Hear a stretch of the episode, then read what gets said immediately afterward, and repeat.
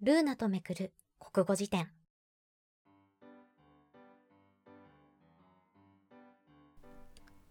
ポッドキャスト番組ルーナとめくる国語辞典。パーソナリティの山田ルーナです。このラジオはあなたと一緒に言葉の新しい魅力に触れるべく国語辞典をめくる。そんなトークプログラムとなっております。毎回一つの言葉をもとにそれにまつわるトークを自由に繰り広げてまいります。どうぞお付き合いください。それでは早速今日の言葉を発表します。今回ご紹介する言葉は晩夏光です。意味は夏の盛りに比べて衰えが感じられる光。いや皆さん9月ですね。9月か。なんだか急に朝晩に秋を感じるようになって。暑い日中でも雲は少しね軽やかでね夏の終わりについて思うこの頃だったんですが、えー、せっかくそんな9月初めの放送ですので今回はこの夏の終わり秋の始まりに合う言葉を調べたいなと思って、えー、そこでまず思いついたのが晩夏でした。えー、晩夏広辞苑2409ページから意味は夏の末。えー、類語には気化や病化がありますね。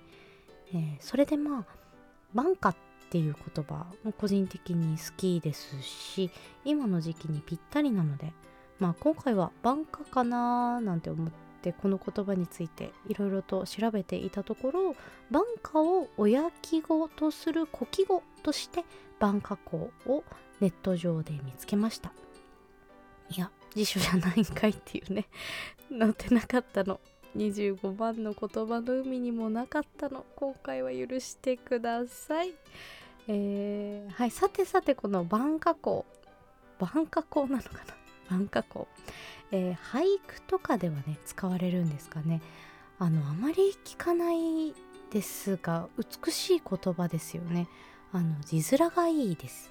晩夏の光、えー、この言葉を眺めていてね。あの私自分自身にある気づきがあったんですけどあの私ね夏って大好きではないんですよ。でもね夏を振り返ることって大好きなの。この感じ伝わるかな？あの夏の真ん中にいる時には気がつかなかったあのきらめきを振り返ることでより美しく味わえる気がするんですよね。夏って振り返った時によりいいものな気がするの。でねどういう時にその光をあのきらめきを一層美しく思い出すのかというとああ光が柔らかくなったなって感じる時だと気がつきました。季節が過ぎるんだなってことを映るんだなってことをきっと私たちは光の中で感じるんですよね。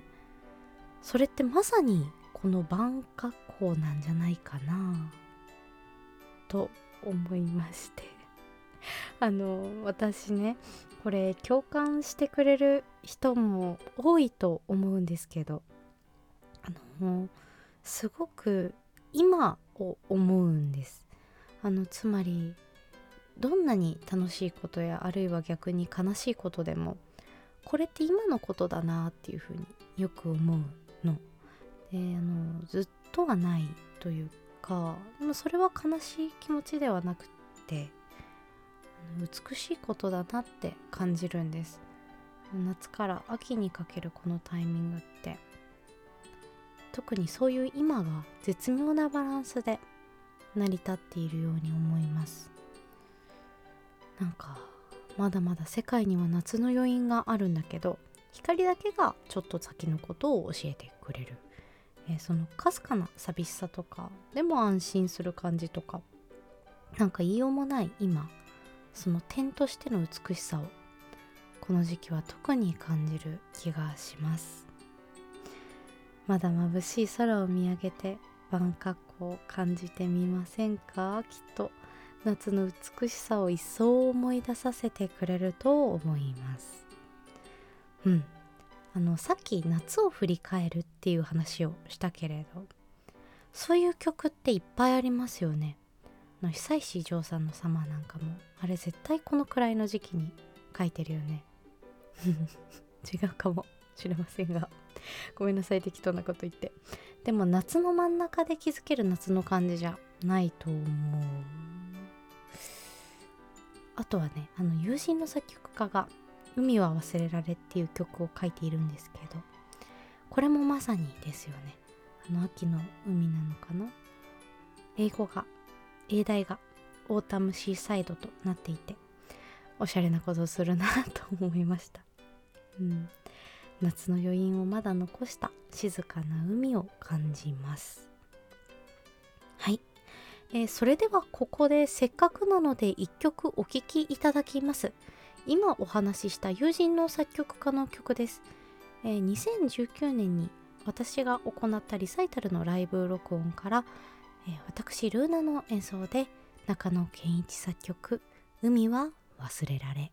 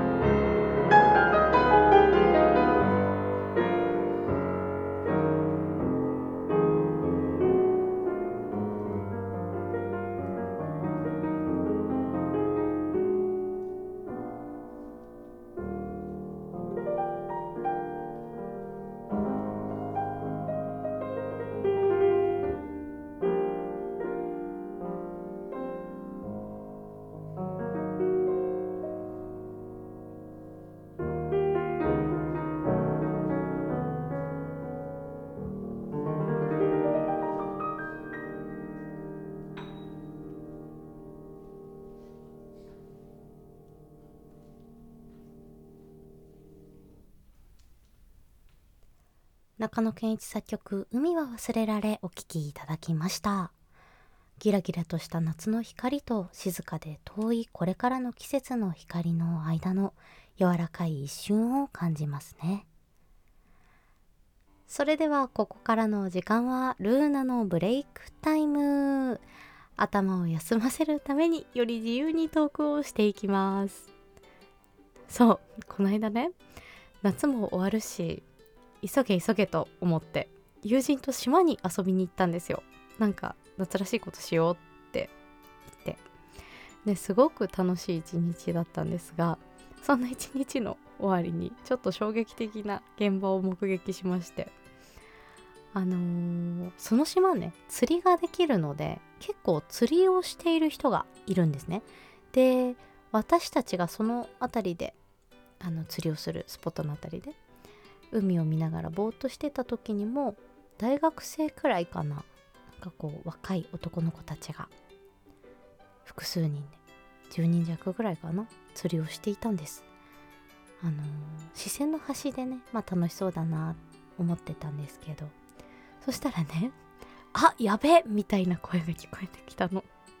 それでそっちに視線を向けたらあのスマホ落ちた!って男の子が頭抱えてくるくる回ってて。いやあの笑っちゃいけないんですよ。笑っちゃいけないんだけど頭抱えて回る人って本当にいるんだってあの漫画の中だけだと思ってたからなんかすごく印象的でしたね。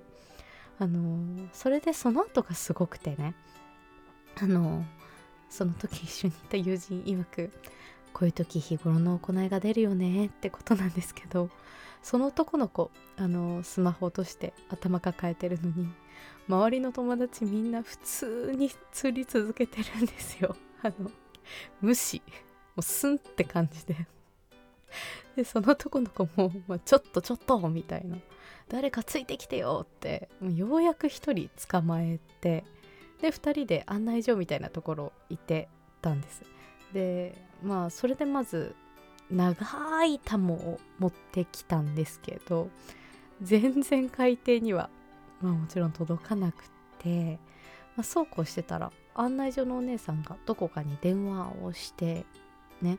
であの後でそのお姉さんが私たちに教えてくれたんですけどお姉さんの旦那さんがあの潜るタイプの漁師らしくてその旦那さんに助っ人を頼んだそうなんです。であのしばらくして原付でダイバースーツのその旦那さんがやってきて潜ってスマホを撮ってあげていました。すごいよね漁師さん。であのその男の子「ありがとうございますありがとうございます」って土下座してて。この「ありがとうございます」って土下座する姿も私は現実世界で初めて見たんですけど。相変わらず向こう側では友達たちが彼を気にせず釣りをしていて男の子は多分つかないであろうそのスマホをじっと握りしめていてまだ熱い空気の中に柔らかい陽光が差していてなんだかすごく夏の終わり秋の始まりその刹那を感じる光景でした。もし彼がねいずれ何者かになってよくあるじゃないですか。あのあなたのターニングポイントは何ですか？みたいに聞かれたらこの日のことを言うんじゃないかなとそんな勝手なことを考えたりしましたね。はい。そんな夏の終わりの晩夏のエピソードで今日は締めたいと思います。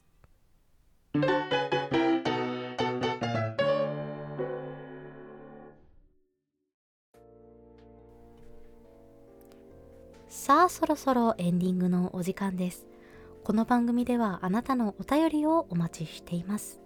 好きな言葉やお気に入りの表現こんな時ルーナだったらなんて言う？などのご感想やリクエストもしくは普通のお便りなんかもね大々募集中でございます。よろしくお願いします。はい。今回は晩夏講をお届けしましたがまだまだ知らない言葉がたくさん次回もあなたと言葉の新しい魅力に出会えますように。それではパタン。